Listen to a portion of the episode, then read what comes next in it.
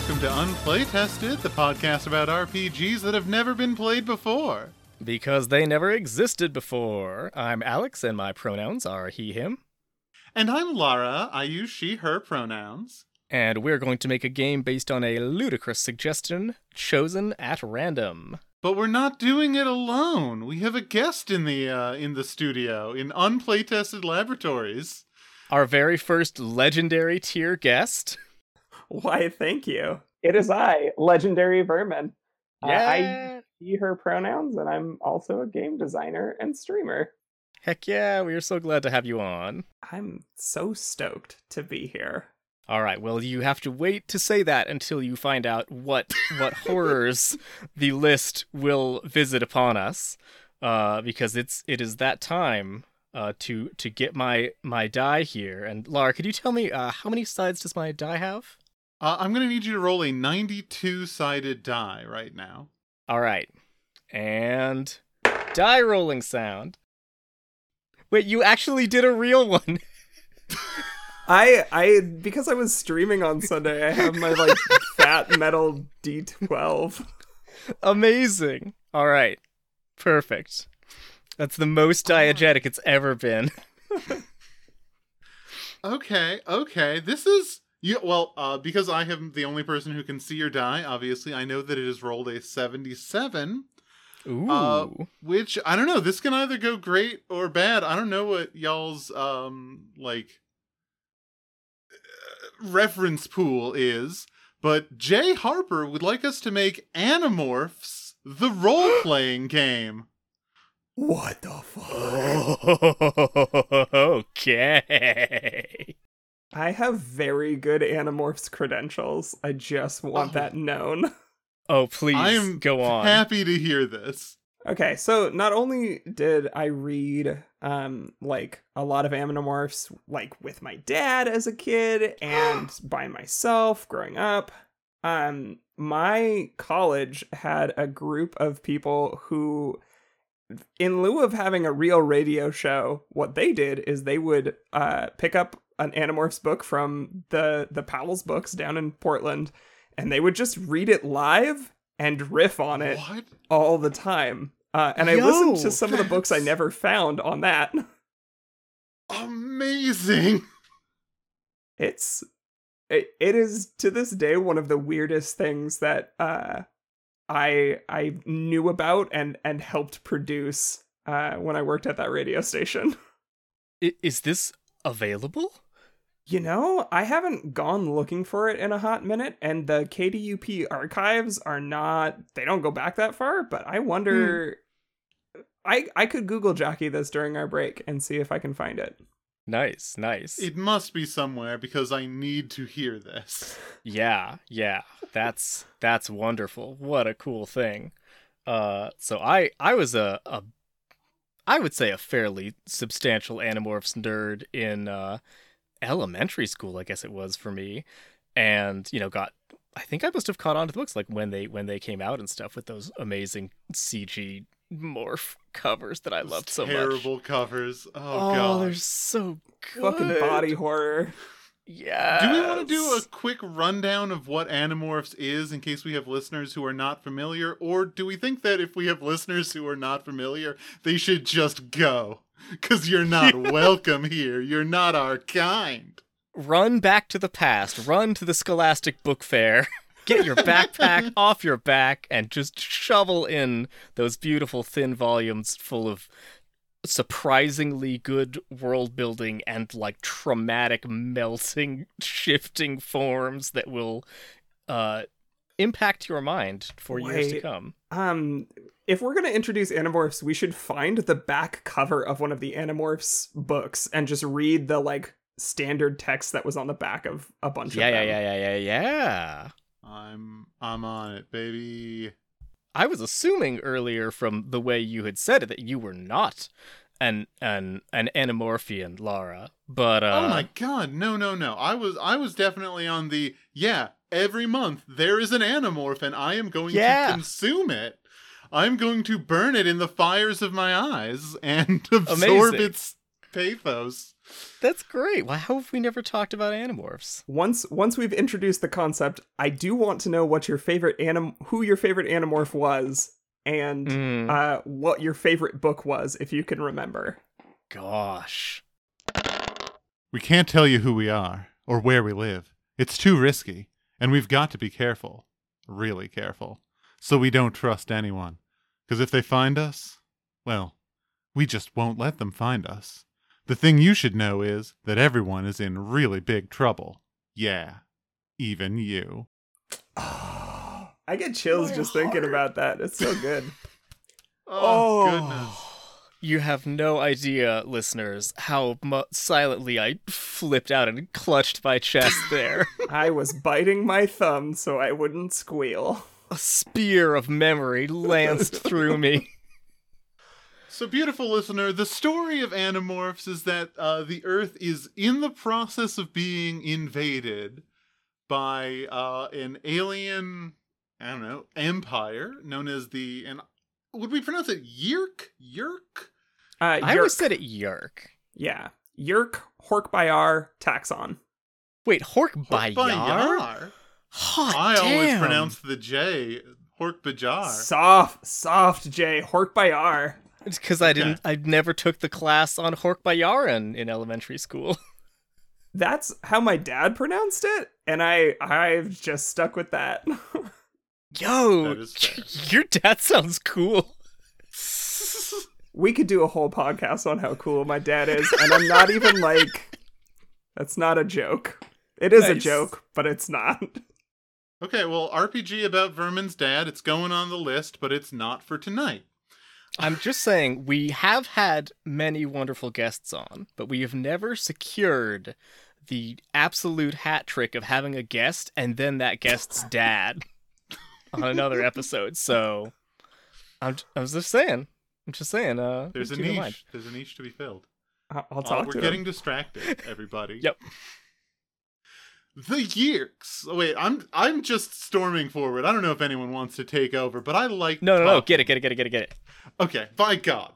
So there are the Yeerks, uh, who are a slug-like alien with the ability to crawl into the ear or whatever brain access point uh, some other species has, and uh, take over a person's body, controlling them from within. This is a you know it's kind of a sci-fi staple, the horrible alien brain parasite. Um, and so these Yeerks are infiltrating the Earth, and they are bringing with them a couple of other uh, kind of their alien shock troops, uh, which include the Hork Biar, who are an uh, once a once a proud herbivore people with bark cutters built into their elbows, but now they're just spike monsters. Uh, and then the taxxons, who are big, what are they like, fleshy centipede looking hungry monsters. Mm-hmm. They're like centipedes, but there's shark teeth all the way through them. They're great. It's Oh, like it's like if yeah. a sarlacc pit could move. and they've got the they've got like four big red i believe frequently described as like jelly like consistently eyes like Yeah. spaced around the mouth so i this is my taxxon story uh there was a local bakery this is we're not gonna make a game people this is honestly no, we're, this Animorphs is time. welcome to Animorphs Cast episode one. Sorry. have you have you already listened to Dumb Kids Playing Hero, the amazing actual play Animorphs podcast? We're gonna do as much making a game as they did, which is to say less because they actually did. Anyway, uh so there was a bakery. They had a contest for Halloween to draw a monster. I have never won a contest for anything in my entire life. Raffles, no. Bingos, no. Nothing. But this, I and I cannot draw. I have terrible manual dexterity. It's it's just not my thing. But one time, one glorious moment in my entire life, I went, hold up. They want me to draw a cool monster for this bakery contest.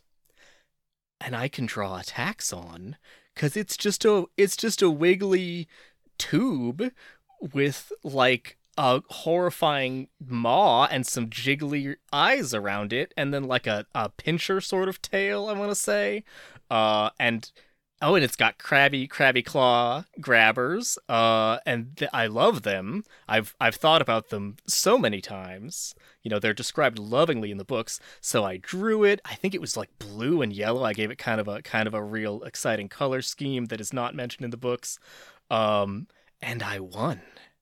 I won four of the largest cinnamon rolls that are just like the size of a dinner plate. We would get one of these cinnamon rolls like uh, once every six months, once a year on your birthday. You'd get a cinnamon roll from the Great Harvest Bakery, which I assumed was like a local joint. And then later on, I found out it was a fucking chain and I was like completely crushed. Oh. I was like, what do you mean it's a Great Harvest in Seattle? I thought it was our local thing. Uh, so I won a contest and I got a certificate for four cinnamon rolls, and I think I like used it once and then I lost it because I have ADHD. Well, there we go. That's my story. Okay, so big bad alien empire is coming. Uh, Mhm. Who?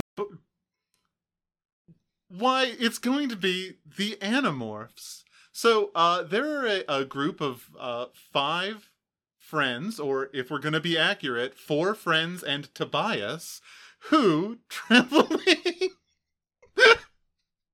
so five, uh, five kids: Cassie, Marco, Jake, Rachel, and Tobias, traveling through. It's like an old construction site at night, I think. Yeah. Uh, they discover the crashed spaceship of an Andalite, another alien. Prince Elfangor. Elfangor, yes, thank you.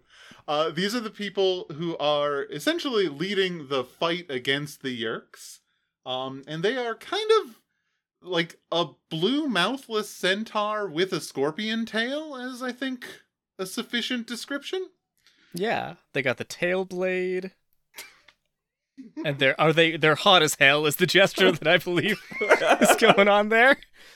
So if you visit, I how did this come up? I so a, a week ago I have learned of the Andalite truth. And if you two would like to navigate with me now so we can get your reactions in real time for the podcast, please go to andalitetruth.org. What? Uh, how do you spell Andalite? I'm having a hard time. Oh, A N D A L I T E. Oh, I put in a second L. It's foolish. Very fair. I'm turning in my Animorphs fan card. And if, if one of you would like to just read this website out loud, it's not very long. The Andalite.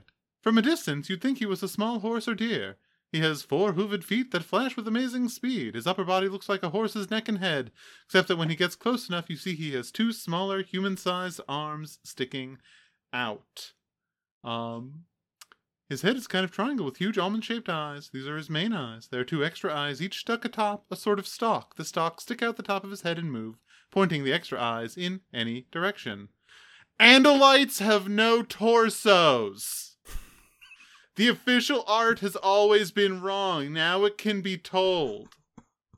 Just a horse body and two beefy arms coming out of their neck. This is accompanied by the worst drawing I've ever seen. It's so good.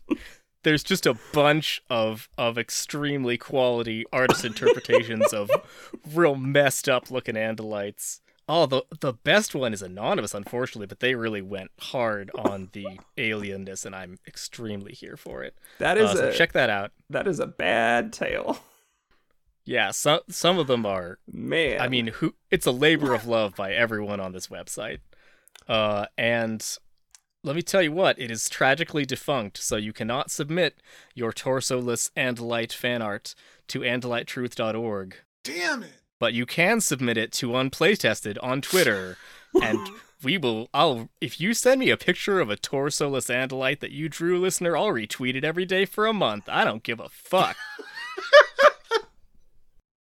incredible. Oh my god. Okay, Andalites, whether they have torsos or not, what they do have is the technology that allows them to morph into other creatures. to Mhm, change their to uh, and and like there are specific rules. You touch a creature, you absorb their DNA. I guess everything in the universe has DNA. All living creatures. Yeah, they go into a, a sort of a morphing trance so that you are not immediately ripped apart by the Siberian tiger that you've just touched. Uh, and then at some future point, you can access this stored information and turn your body into that body. Horribly and and meltingly and Oh. grotesquely, unless you are uh there was probably a cool word for it, but Cassie, one of the I'll, I'm gonna I'm gonna skip back to your question earlier, Roman, and say Cassie was maybe my favorite character. The fact that she had the like slight amount of control over like the aesthetics of her morph that she developed uh was just really beautiful like there was one time when she was turning into a bird and she sort of manages to like get the arms first so she has kind of like a cool you know wing arms angelic look just for a moment as everyone else is like "Ah!" with like a beak erupting from their human face uh and it was it was so poignantly mentioned uh maybe by Ax Aximili Aximilian. Iskaroth Istil yeah I don't, I'm probably got one of the one or two of the syllables wrong in that. Sorry Ax uh the the Andalite buddy who uh becomes the sixth member of the group uh that in Andalite culture like someone who has uh, an amount of control over their morphing like that would be like an artist They're known as estreens. Estreens. I knew there'd be a good word. Thank you, K. Applegate, for your good words and for Oh, not man. becoming a horrible monster, uh, as some other children's authors have turned out to do. Uh, surprisingly, because it's a book about becoming horrible monsters.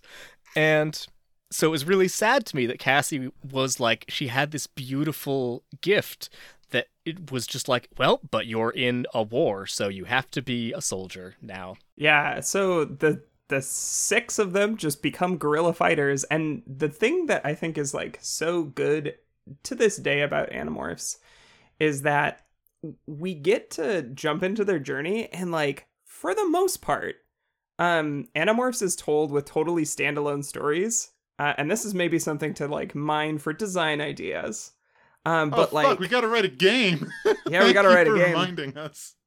um th- the the beauty of animorphs is that like book to book you don't for the most part need to know what happened in the previous book you don't have to read them chronologically because there's only a few that have consequences that really really trickle out it's just a lot of world building fed to you in book sized chunks um, spoilers uh, for example it's important to know that tobias ends up stuck as a bird uh, and he Mhm. is unable to morph for a long time uh, he gets stuck as a bird in book th- two, book Two, one. I think.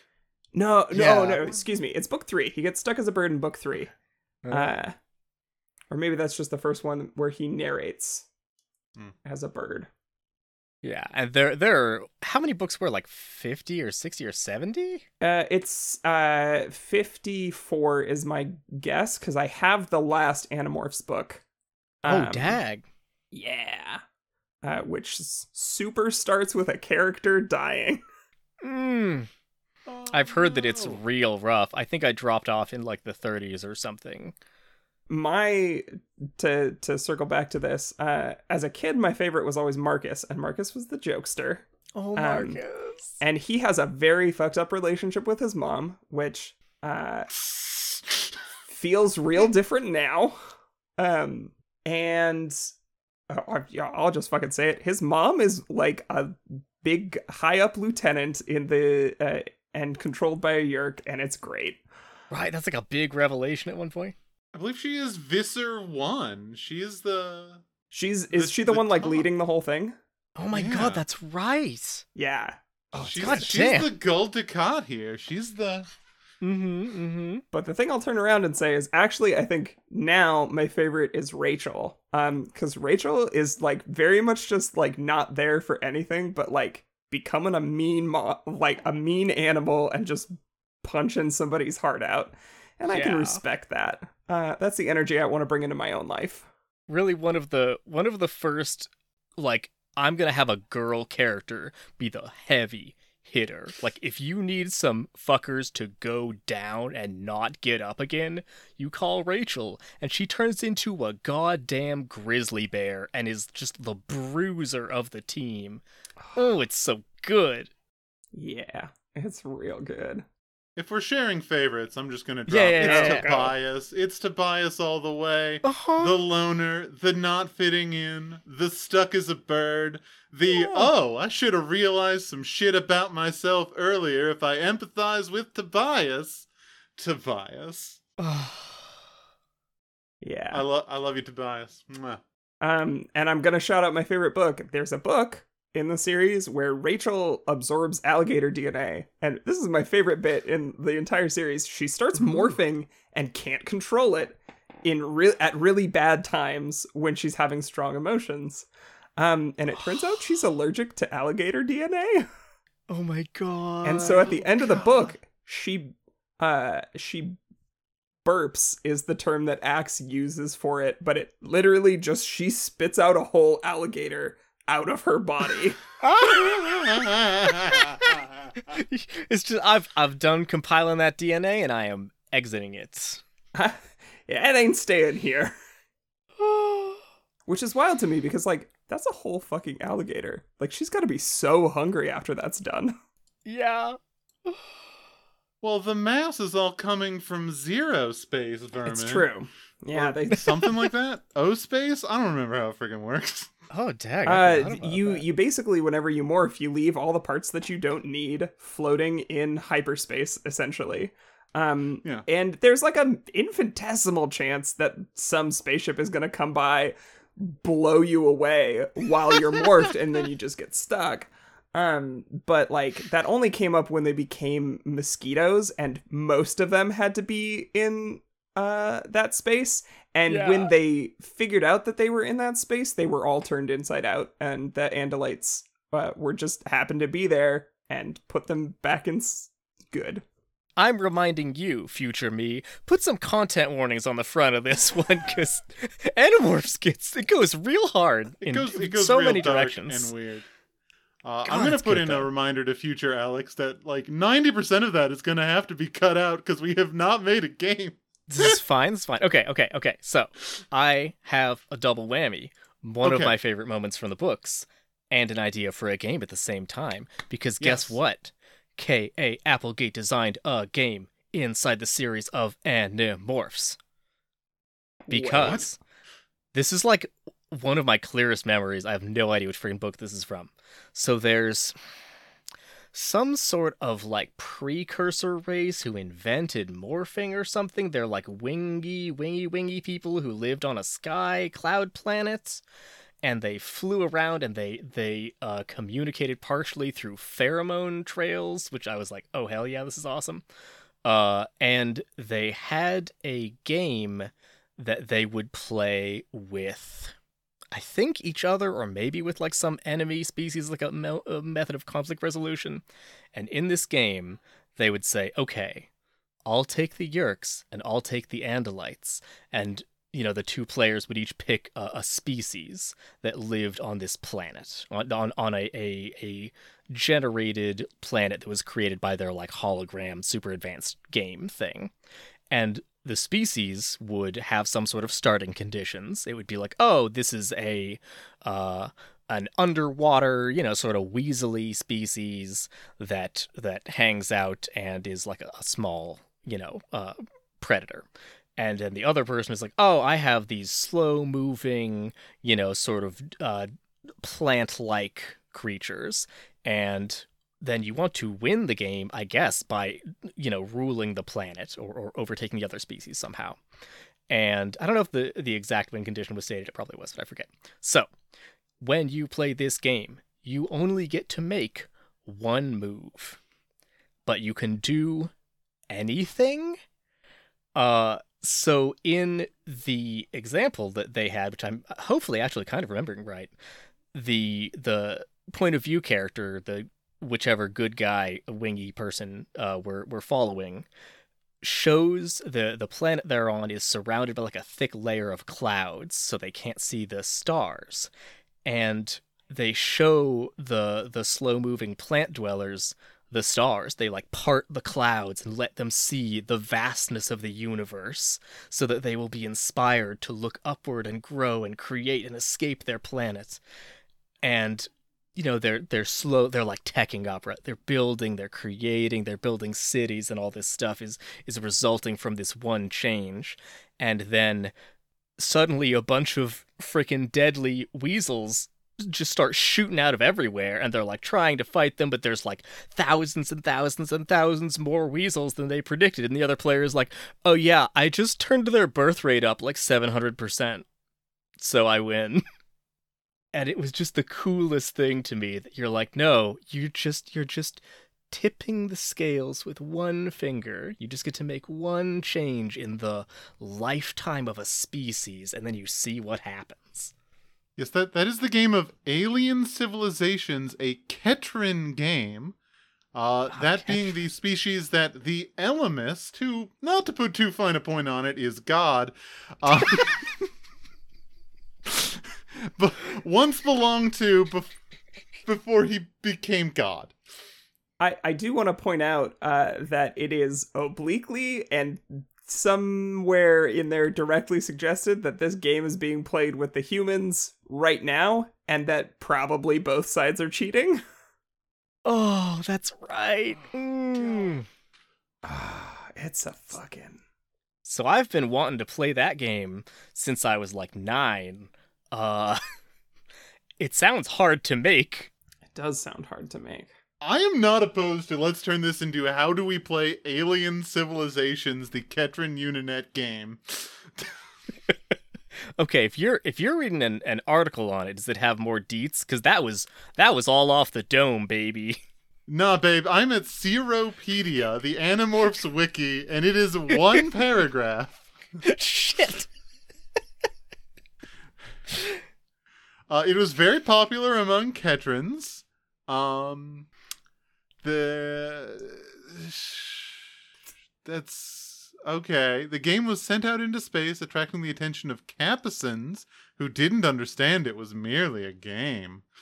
Um, and in exterminated the Ketrans of Ket in an act of perceived justice. Oh. oh, they were like, "Hey, stop puppeteering entire civilizations to destroy each other." Which, like, okay, yeah, that's pretty fucked. Fair. I, th- I, th- I think what I'm getting here is I think it is just a game. Like, It it is Yeah. just a game, but also it ends it ends up actually getting played, and it does end up actually getting played between two players around Earth, and we meet both of the players, and the the Ellimist is one of them. And the Ellimists, the Ellimists move. The Ellimists move in in their game that they're playing. Uh, God, why do I remember this? Is Yeah. to show one of them how the game works and the history of the Ellimist's life. oh, that must be the flashback that I was thinking of. Okay, nice. I remembered what happened, but not the context. That's awesome. I love that we're just piecing this stuff together like a puzzle. This is fun. Wait, wait. He might have been showing Rachel the history of everything in the moment that she died so she would understand what it was all for. That may be the mistake I was making. Uh spoilers for Animorphs. Yeah, K.A. Applegate, a real bold move as like an author, was like, hey, my children's book is about how war is horrible and sucks. Don't do war. It's not glorious. It's terrible. Even if you're a big badass, you can still just die. Okay, so how do we how do we create does it have to be a game? Is it a TTRPG that we're making? it's Yeah. meant to be an RPG. We've really gone late Okay. in this, reaching this point. This is Um, hard mode, yeah. I am I am totally okay if we want to say this is a two-player RPG in which you are explicitly the Ellimist and friggin' Kratak or whatever, the evil Ellimist. Was that the guy who was like made of wood? Crayak? Was he made of wood? What is I don't- this I- series? So when I when I think of this fucking guy, he's the guy who says, "I am the agent of chaos who upsets the apple cart." I remember that friggin' line. and I hated it. I'm just a gamer like you, but with perhaps a different philosophy. I don't play the game to save the species, but to annihilate it. I play the game of genocide. I added the laughter, but the rest was a quote. Yeah, I, I so in my mind he looks very much like the Pokemon Sudowoodo for some reason, but with like a horrible mean face. I he something in the the early description of it, I was like, okay, so he's like made of wood, but like also like stone. I don't know if that's that's a hazy hazy memory, guys. I just remember the line about the apple cart. I hate that guy. Yeah, he sucked. Okay, so I don't know if you're necessarily the those two, but I Yeah, that sucker goes on the moat list. yeah, he's that that guy. K. Applegate didn't say it, but that guy's a fucking Nazi. Uh, I'm I don't condone anybody playing him. Uh, No. The the thing that is interesting is that like like you highlighted, Alex, is that um we can we can make one move, one change, and then we have to play that out. Uh, and I don't know exactly how that works, but like to me, this game runs in kind of three phases, right? It's Hmm. the introductory phase where we like discover and establish a world. And then we move into this phase where it's like, okay, what would you change? What would I change? And then we both flip our cards at once or like reveal our change at once. Yeah. And then we work together to discover like um the the kind of outcomes of that. Yeah. Yeah. This is gonna Okay. be interesting. It's gonna be interesting. And that is uh, all we're getting out of the first half of the show, y'all. is a half an hour of Animorphs, uh, Gabber, and one half of an idea for a game. So, abducted by sharks, play us out.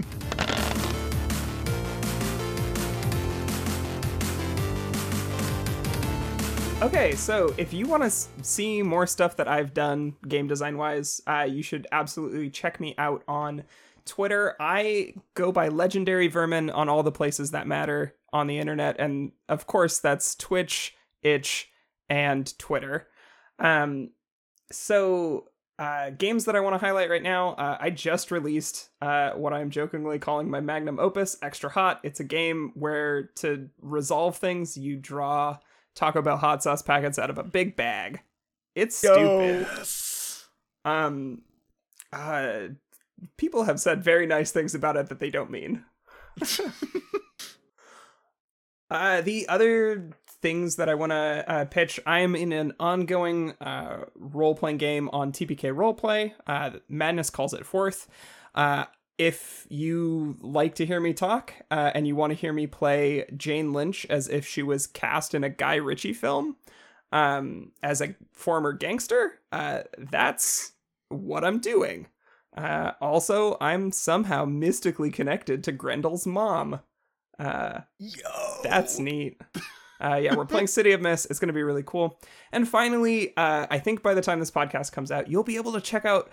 And I think this is going to go in a very fun direction given what we have to do with our work. Um, uh, I have uh, a game about playing games, specifically basketball. It's an oracular storytelling game where you kind of roll the bones, interpret the results, and figure out what happened. It's called Alley Oop. Um, and uh, it it got kickstarted, and it's going to be uh, laid out and on my itch page, which again is legendary-vermin.itch.io. Um, so check that out. I I'm so proud of this game. I made it with my wife. Uh, we love basketball. You need to know nothing about basketball to play it. It's genuinely really fun and very easy to jump into. And that's my ad.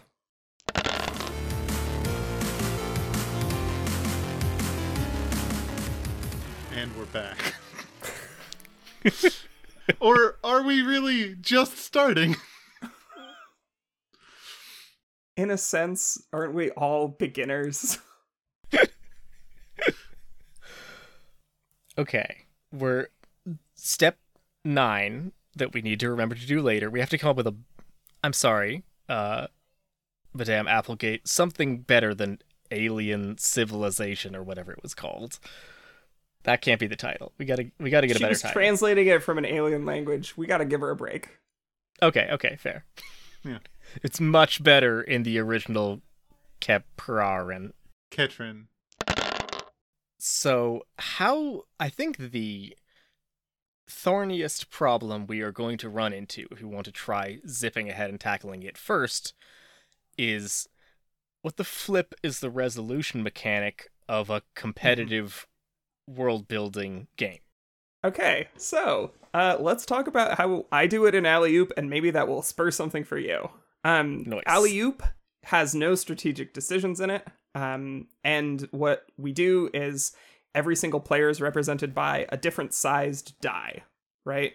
Mm. You pick them up, you roll them, and uh, the numbers that they show are the amount of points the players scored during that quarter or half of basketball. If they roll their highest value, you draw a card and something different and cool happens. It triggers some event. Um, and I like that a lot because uh, what it means is that you don't end up. My wife is very competitive. Part of the game was making sure that it had a competitive element with the players are competing, but like the the people aren't competing, uh, and that's Mm. something like that where like you know we we we shift into an oracular mode where we interpret some results rather than um make decisions and do narration uh in the, in the conventional sense uh in the second half of the game would probably work really well for like ah these species are competing now ah Uh-huh. I'm I'm super into that. I love this plan. Yeah, that seems very cool. The first and worst thought that came to my mind was all of the Animorphs books have cool iconic titles like The Enemy and the boy, I can't think of two, The Mystery. Stranger. There we go. Uh The Deception and all of mine are really dark. Some of them must be nice. Uh well, or not. Anyway, what if you put the names of all 54 Animorphs books into a pile and then drew one and interpreted it as part of this? I am not opposed to this in a pile or in an oracle. I mean, if there's 54 Animorphs books, you can, uh, you know, cut out two and live your life with a drawing a playing card uh, oracle. Mm-hmm. Mm-hmm. because we wouldn't want to spoil the end of the series There are 50, 54. Damn, good on ya. As, as long as we do not count the Megamorphs, the Hork Bahar Bahir Chronicles, you know, the the special ones that uh, violate this uh, this title anyway. Hold up, what the hell is Megamorphs? Uh, Megamorphs would be uh, extra large books. They came out uh, towards the Christmas season, and they were narrated by all five, or as the case may be, six Animorphs, alternating between Mm. chapters. I think one of the ones talking about the game was a Megamorphs book. Like or it was it was one of these spin-off books. that makes sense. That would be wild to put in a main series. Yeah, uh, the Ellimist Chronicles. There we go. Which took place during the first chapter of the beginning, the final book in the series. Uh, that's that's a that's a nice shot, K. making the last one called the beginning.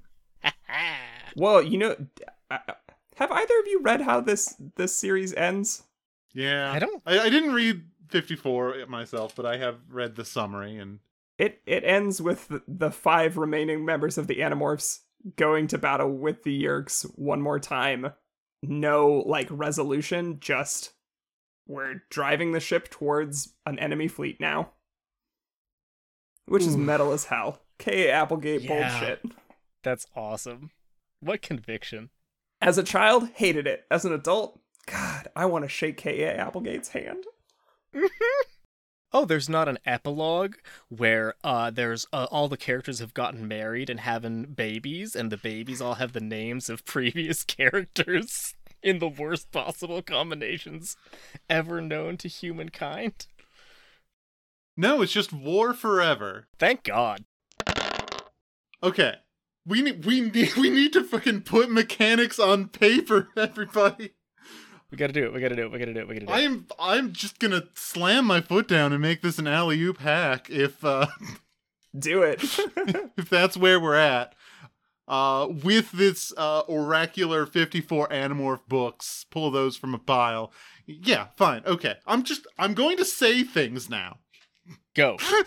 Hit it. Okay, so we have the 54 Animorph books. We have the title for each one. We, you know, add a very brief half of a sentence, kind of uh, what this could mean, you know, Oracle plot contrivance.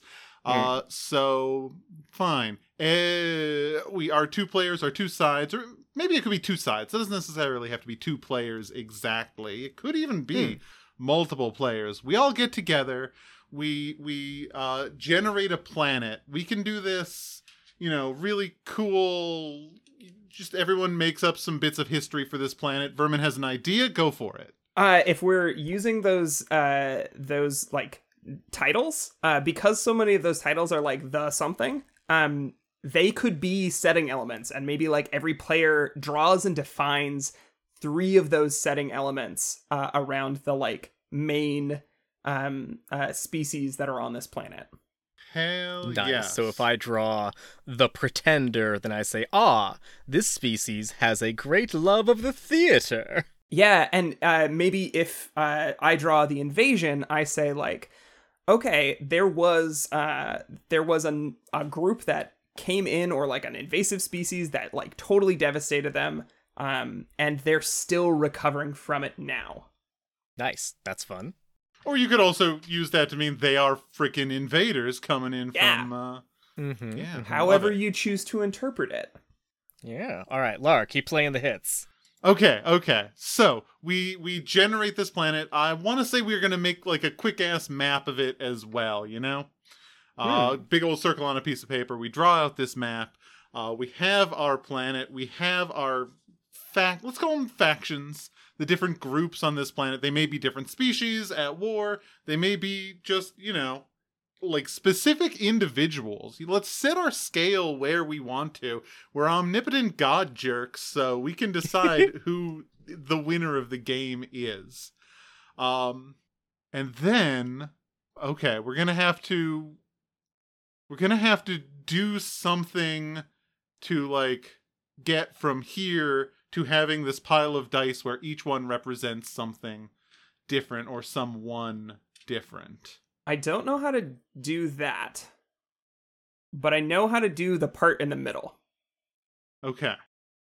like each player would write uh, a change uh, or like a, a, a fact about the universe um, once they've heard everybody else's pieces um, they they say what it is it is set in stone and then the other player or players uh, decides uh, where it it makes a change so if we have dice out maybe they change the size of a die um if if we're using cards maybe it's like oh this card means something different now i don't know Whoa. Okay. So th- there's like a a meta gaming element to this.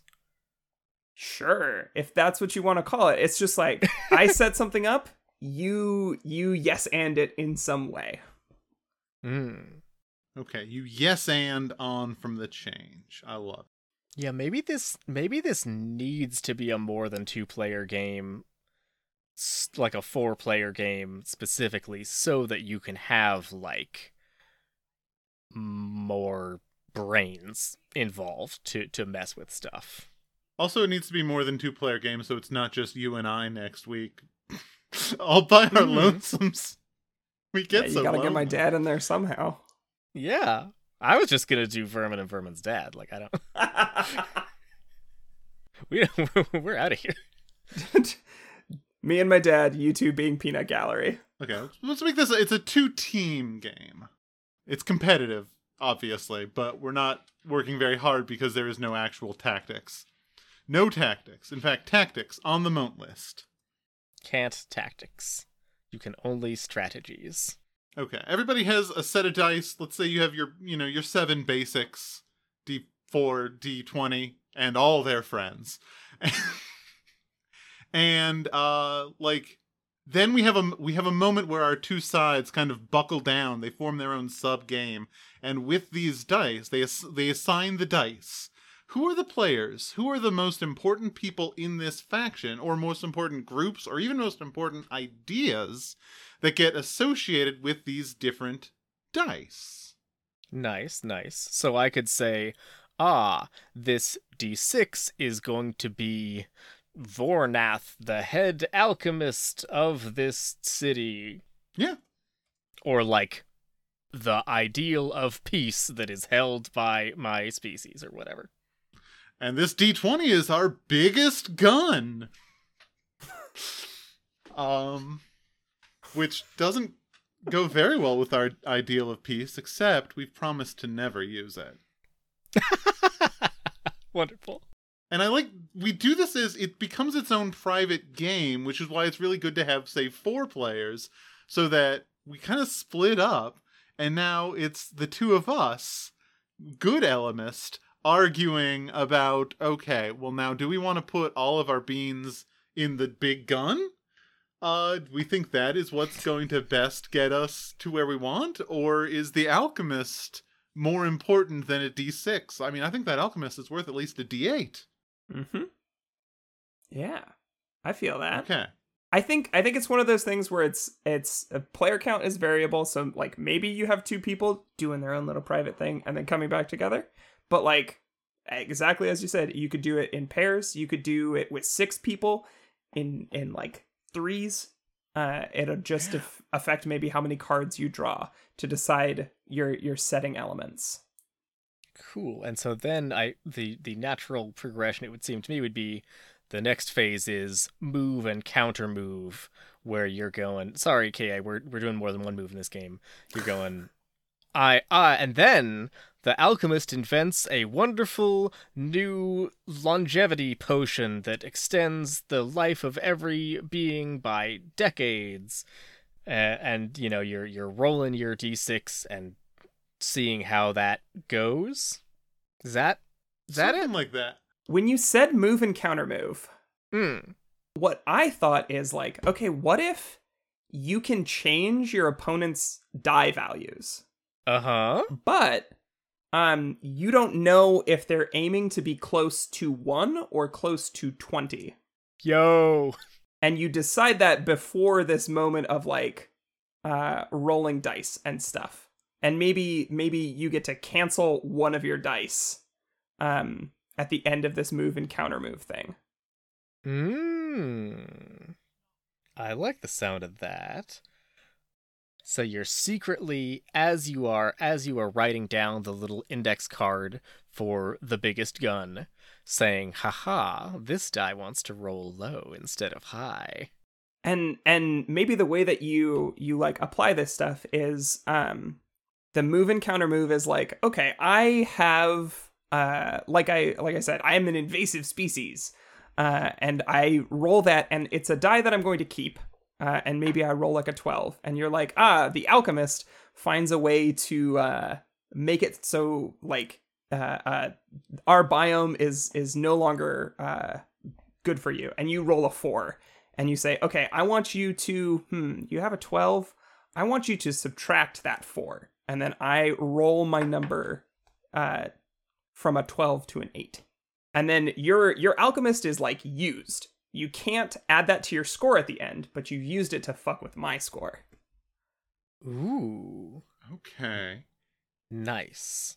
And and are we are we aiming to see who gets the highest total in the end? Or how does that work with some of the dice wanting to be low? Um, I think it's like distance from it'd be like distance from 0 or distance from some other number. And maybe you write it down. This is starting to get a bit math. yeah. yeah. Mm. What if we don't roll the dice? What if the dice are just numbers and we manipulate the numbers in various ways and we don't have to worry about probability or anything? Is there any way to do that? Well, that seems like we're investing in tactics. Okay. Is that yeah, is that not good? Well, I mean, I, I I'm I'm not inherently opposed to this sort of thing, um, but I I guess like the question uh, that is pretty important to uh, like really buckle down into how we want this to feel is: do we want this to feel like we are really doing actual plans, or do we want this to feel like we are waving our arms and big shit is happening and we're kind of uh, observing the chaos that ensues? When it's phrased that way, I'm definitely personally leaning towards the second, but I'm happy Same. to go either way. I'm also leaning pretty hard toward the second, which is why I think we might not want to get quite so in depth in our dice business. Yeah. Yeah. Okay. That's that's a uh, a trap we have stumbled into before. so good job spotting it. Thank you. Um, I think there is something interesting about like trying to like kind of semi secretly determining do we want this to be up or down? Do we want this a high or low? And like but I don't know what to do with that. I think it's interesting, but I don't know how to make that uh make bring me bring me joy. Mm-hmm. I have a s- silly idea, I love silly ideas. which is that if you have various dice, the d6 should always be a morphing cube. Motherfucker. Yeah, everyone delete everything else. The D6 is a morphing cube. Hell yeah. Hell yeah. Uh, every everybody's got morphin tech because we it would be very rude of us to say, "Hey everyone, come play our Animorphs game. There will be no morphing allowed." Oh god, we didn't mention, hey, when the Ellimist brought the secret of morphing to our Animorph teens, uh, it is it does take the form of a cube that everybody has to touch. you gotta touch that cube. Everybody touches the cube along with you said Elfangor and I pronounced it Elfangor. Yours is much cooler. Uh, I also would like to point out, just according to Seropedia, the Animorphs wiki, uh, Elfangor or Elfangor, however you choose, was originally a human, and becoming an Andalite was actually a move of the Ellimist. The Ellimist went ahead and made Elfangor always have been an Andalite as his move in the big game. He So- just retconned him. It's so fucked up to give Ax a brother all of a sudden. That's so wild. I don't I don't know what to tell you. the D6 is a morphing cube. Um Okay, yeah. Okay, wait. No, this is good. This is good. This is good. This is good. This is good. Everybody, Oh, shut up. Please save us. Okay. You roll all your dice, you roll them simultaneously. Um f- fuck high low. You want high. You want high. We all want to get high. Uh but here's the thing. Uh you're going to take turns back and forth starting with whoever has the single lowest die or whatever has the lowest total, okay? On your turn, you can do one of the following. You can use one of your dice to uh, get rid of one of your opponent's dice if it is of lower value. Cool.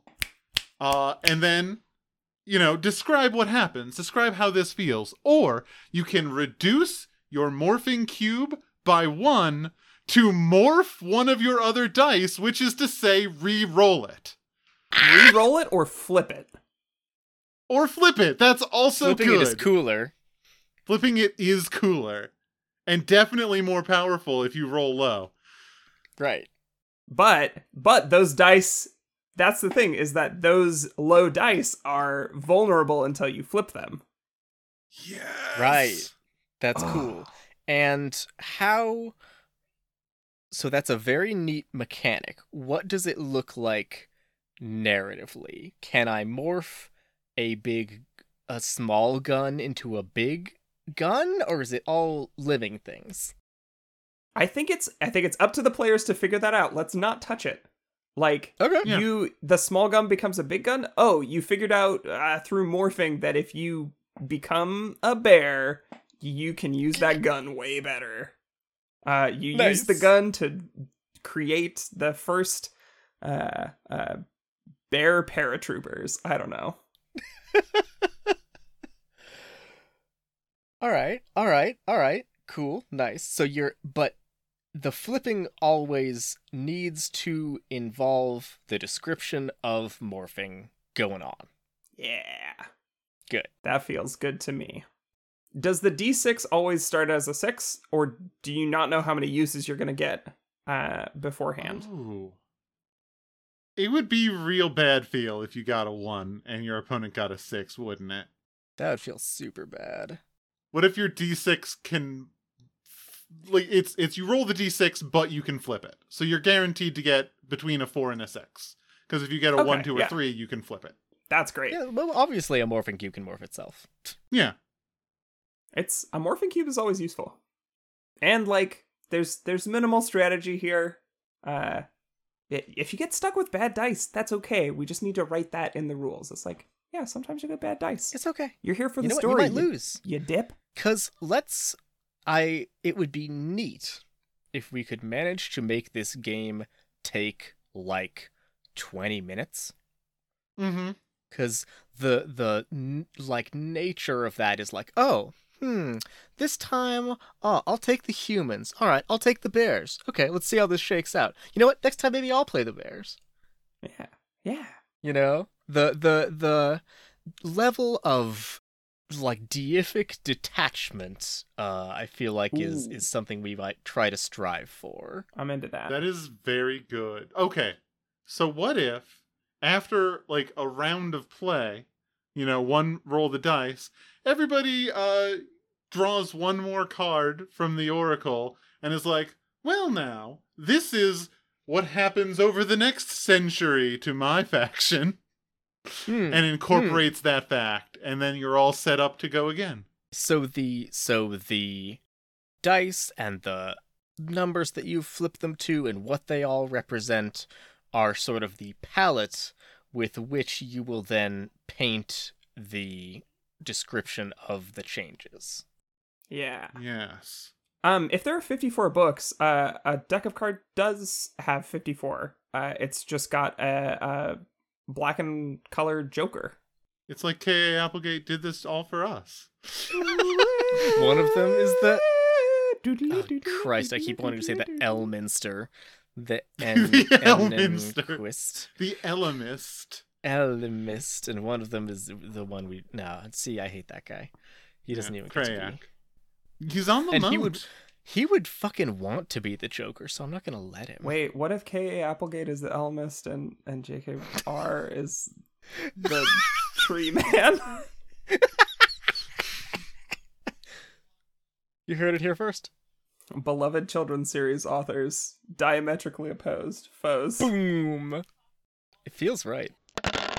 Just to make sure I've wrapped my head around what we've sort of canonized so far. Somebody, somebody Okay. summarize. Like a me, Yeerk you will. nestling into the brain. Give it to us.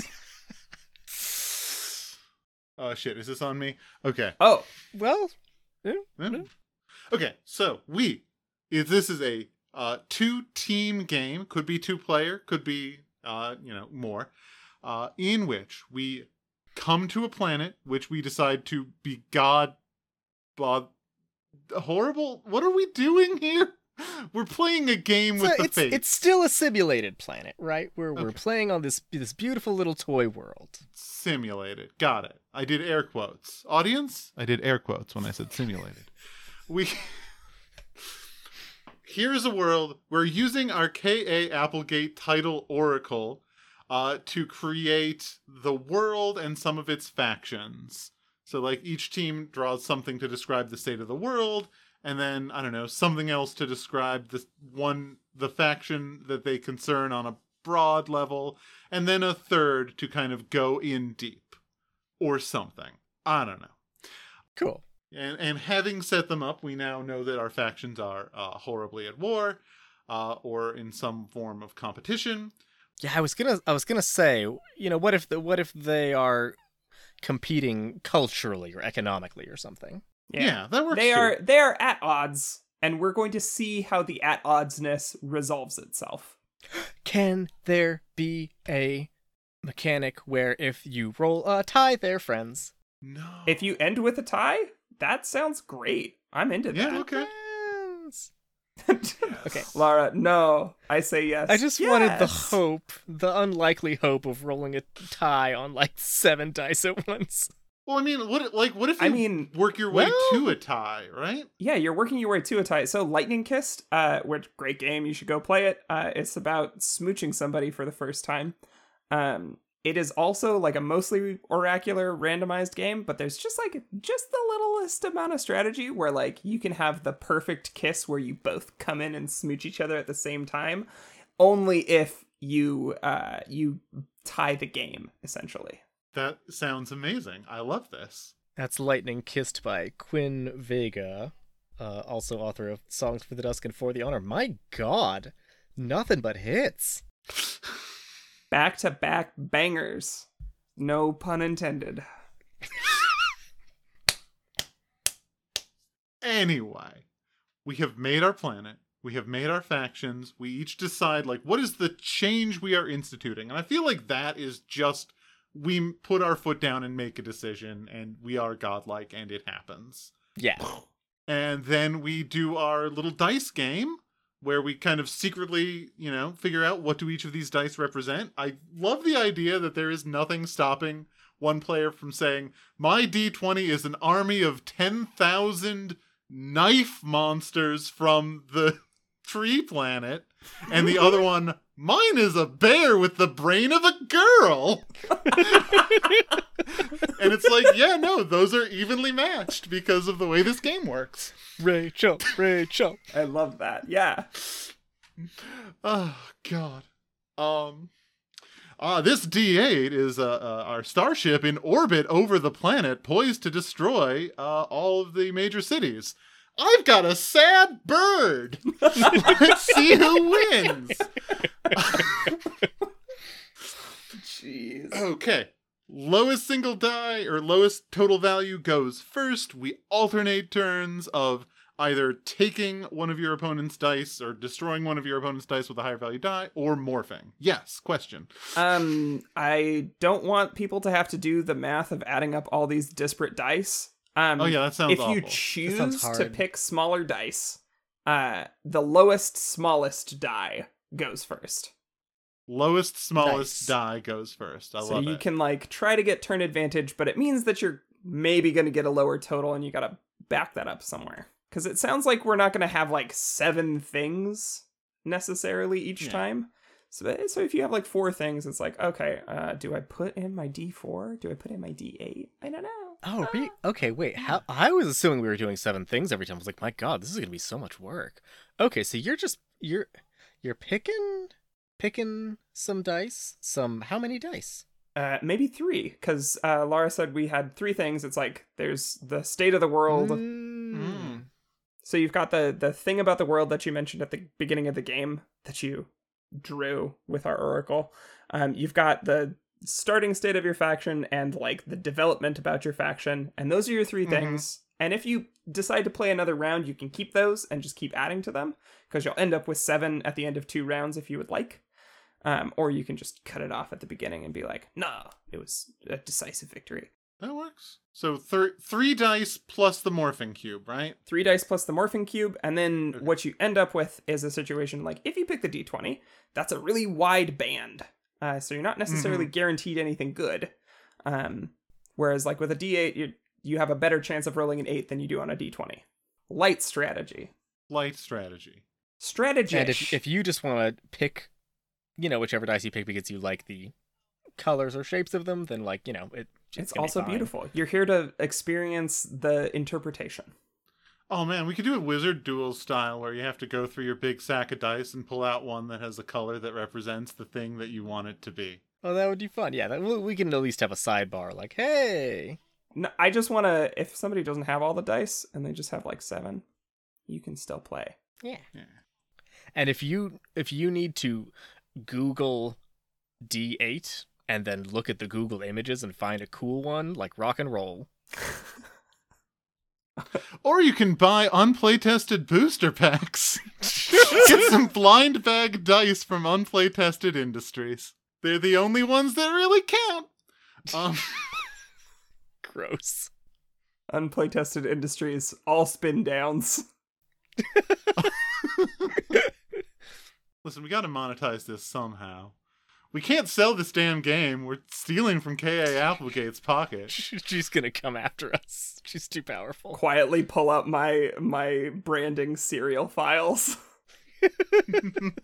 Oh no, this is this is uh creature morphs.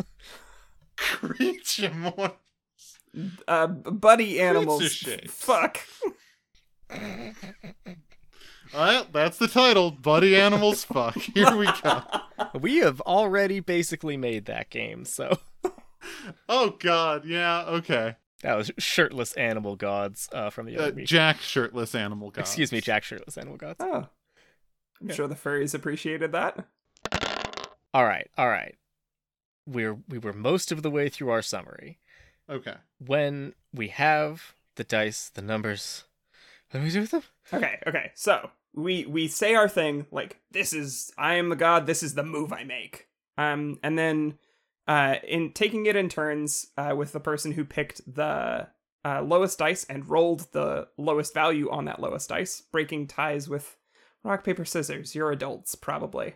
Um, you you uh pick one of your setting elements. You make a move as Lara described um and then you uh like maybe ben dog ear the the note card that you wrote it on uh so that you know that that one has gone um Hmm. and once all of them have gone you compare totals and you work together to narrate a a satisfying conclusion maybe zooming in on scenes for kind of that last third of the game Mm, I kind of like that, yeah, because having it as like, here's three little vignettes kind of gives it that drama where you're like, okay, here we see my alchemist standing on top of the tower, uh, letting the beautiful blue gas up into the atmosphere, and then you're like, guess what, sucker? A spaceship appears and blasts him with a laser. and we and we hear the the radio chatter uh, uh over the the spaceship and stuff and it's beautiful and then you you know you flick your die at the other one and send it flying off the table and then you go pick them up because god that was Oh, a no, this d4 is a it's on the ground idea. now alex somebody's gonna so step on that Jeez. unbelievable That's an unplaytested Industries D4, Alex. Those break like crazy. They've made of obsidian. so after we've we've done our three little vignettes, our s- is it six? Because we each do three basically, right? We say, "Here's Yeah. how my thing went," and they're like, "Ah, cool." And and I and I feel like uh having the ability to sort of freeform jump in together with this seems cool, right? Where you're you're like, okay, I'm gonna go on talking about my cool alchemist, and then you're sort of looking at your ones and you're like, hmm, I got a spaceship, I got the bear army. What am I gonna do? What am I gonna do? Okay. And then like, ah, if I if my bear army is only a two, then I say, ah, and then my bear army rushes in to try and fight the alchemist, but they get lost in the beautiful hedge maze around the tower and they end up taking a nap. And then at the end of all this, the results are some someone has won mm-hmm. Or we have tied. or we have tied.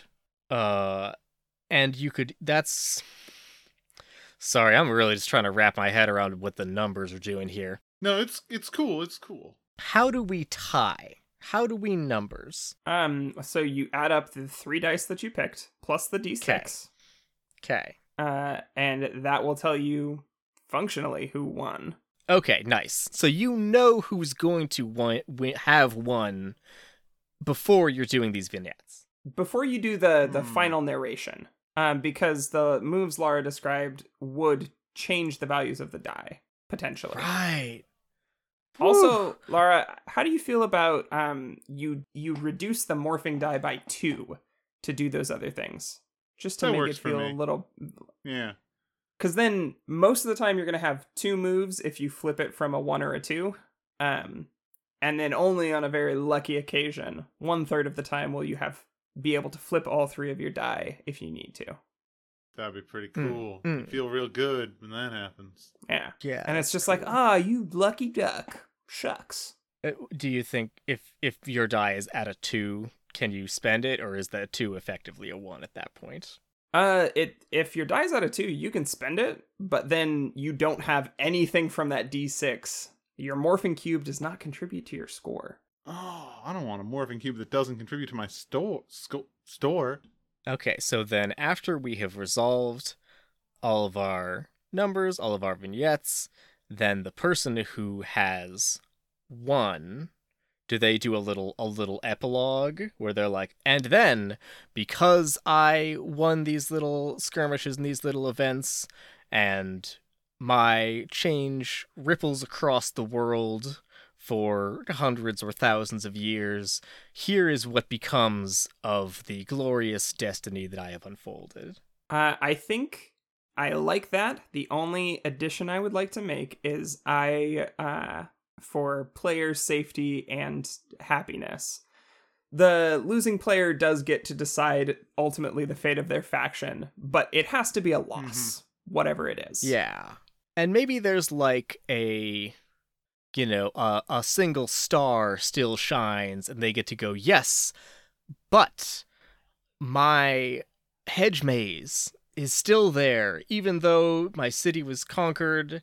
Uh, the bears loved the hedge maze so much that they decided to build it into a great, beautiful labyrinth forest, and it still exists to this day. Yeah, yeah. There's a there's a great moment in Friends of the Table um where this uh group of people is like conquered by a big evil power as happens in big dramatic games. Um but they narrate the epilogue and the the conquered people have like uh kind of a a, a Hail Mary into the future. We don't get to see it play out, but it exists in the world. Hmm, I like that. Nice. Yeah. And then you you say, "Ah, nice. Well, shall we play again? Shall we pick the same world or create a new world?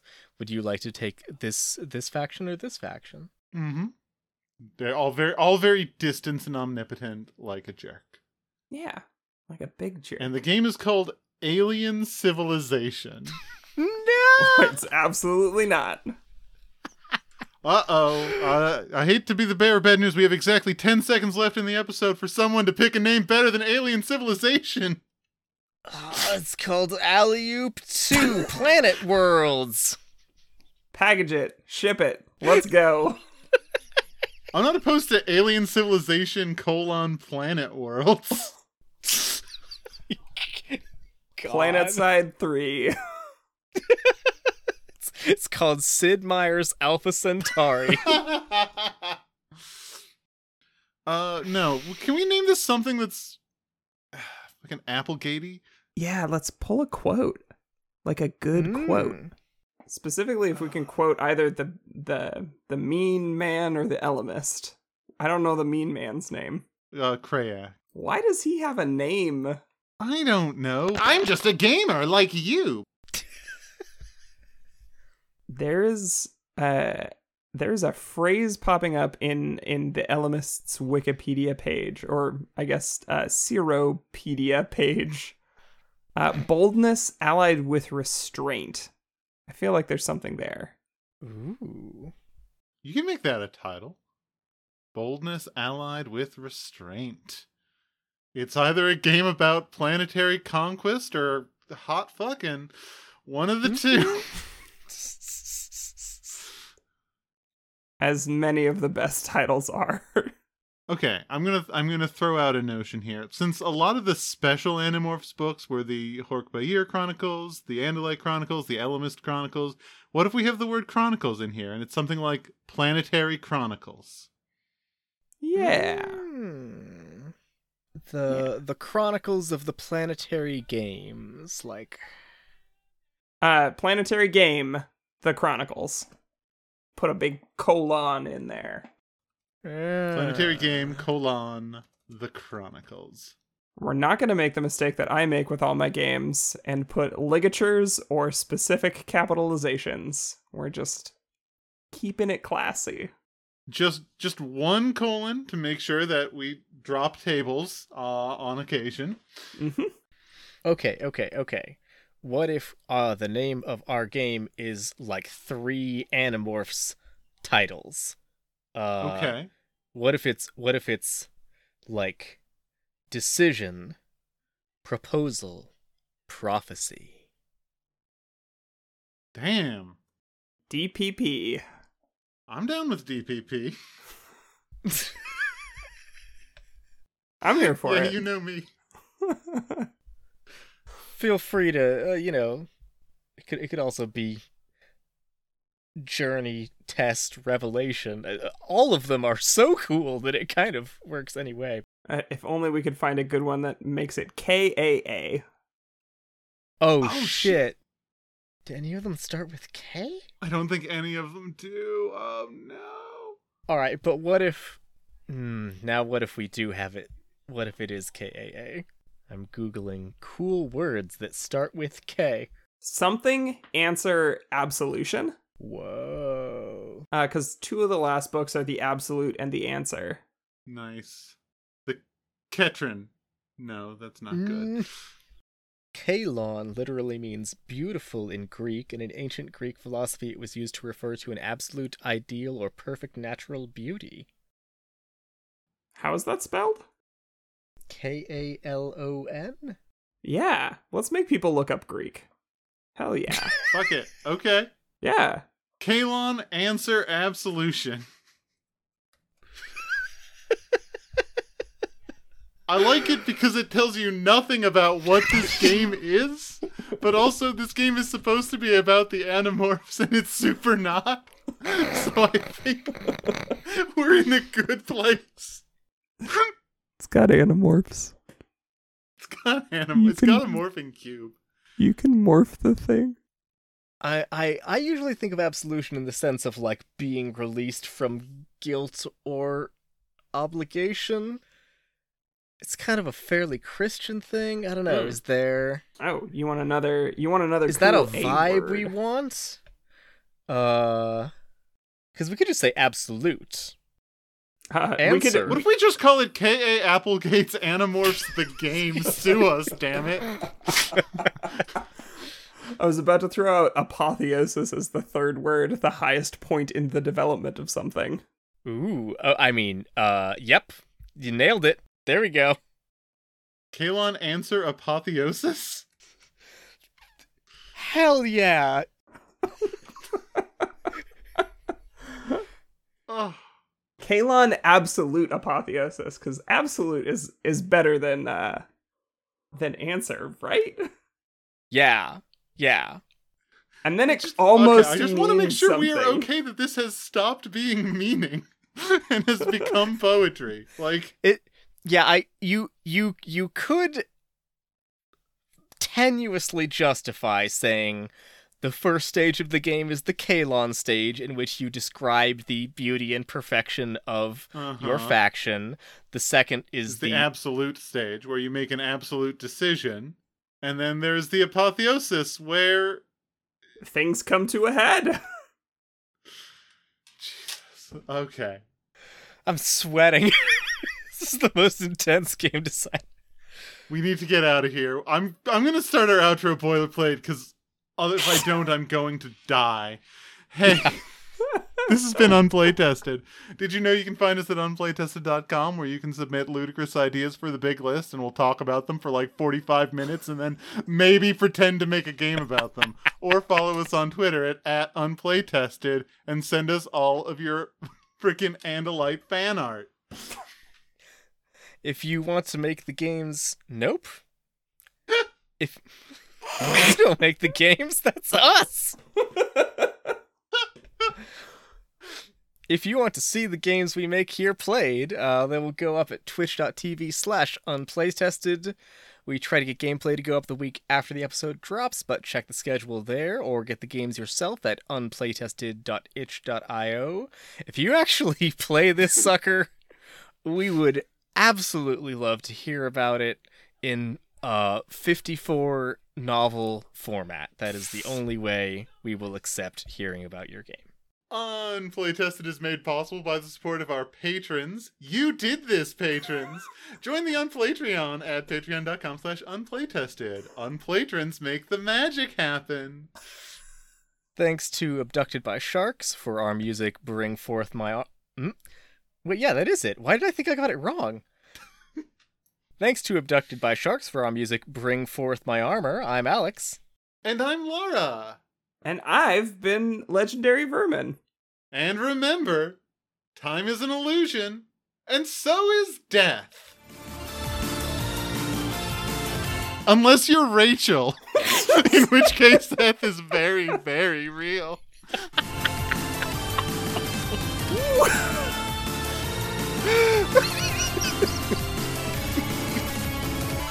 The real problem was you got three nerds in a room and then asked us to talk about Animorphs. Banana just Because our episode numbering is so consistent It's, right now. Oh my god, yeah. Like the, the Sumerians would be awestruck by our precise record keeping. Uh, In the back end, I think we have two uh, things labeled episode X. Our 12th episode is clearly labeled episode 13, and this one is just provisionally labeled episode Vermin. So, Okay, so episode the first episode X was in our Roman numerals phase. That's very obvious. And then the second one is the episode that's in space, like Jason X. It's it could not be clearer. Oy vey. banana just It's much better in the original Keprarin. Ketrarin. Ketrin. You know, like Kettering Town. I don't know what that means. K to the E to the T to the T, E to the R to the I N G, T to the O to the W N, Kettering Town, FC. Kettering Town. Kettering Town. I'll have to take your word for it. Yep. I, I Okay. mean, I buy it. Friggin' y'all need to go watch James Acaster's Requiem. It's a four part stand up comedy experience on Netflix. That's very Just do long. Just do it! Four And let's parts. do that to work. banana just I'm just a gamer like you, but with perhaps a different philosophy. banana just I'm looking through my camera at you, listener. Feel my warm embrace.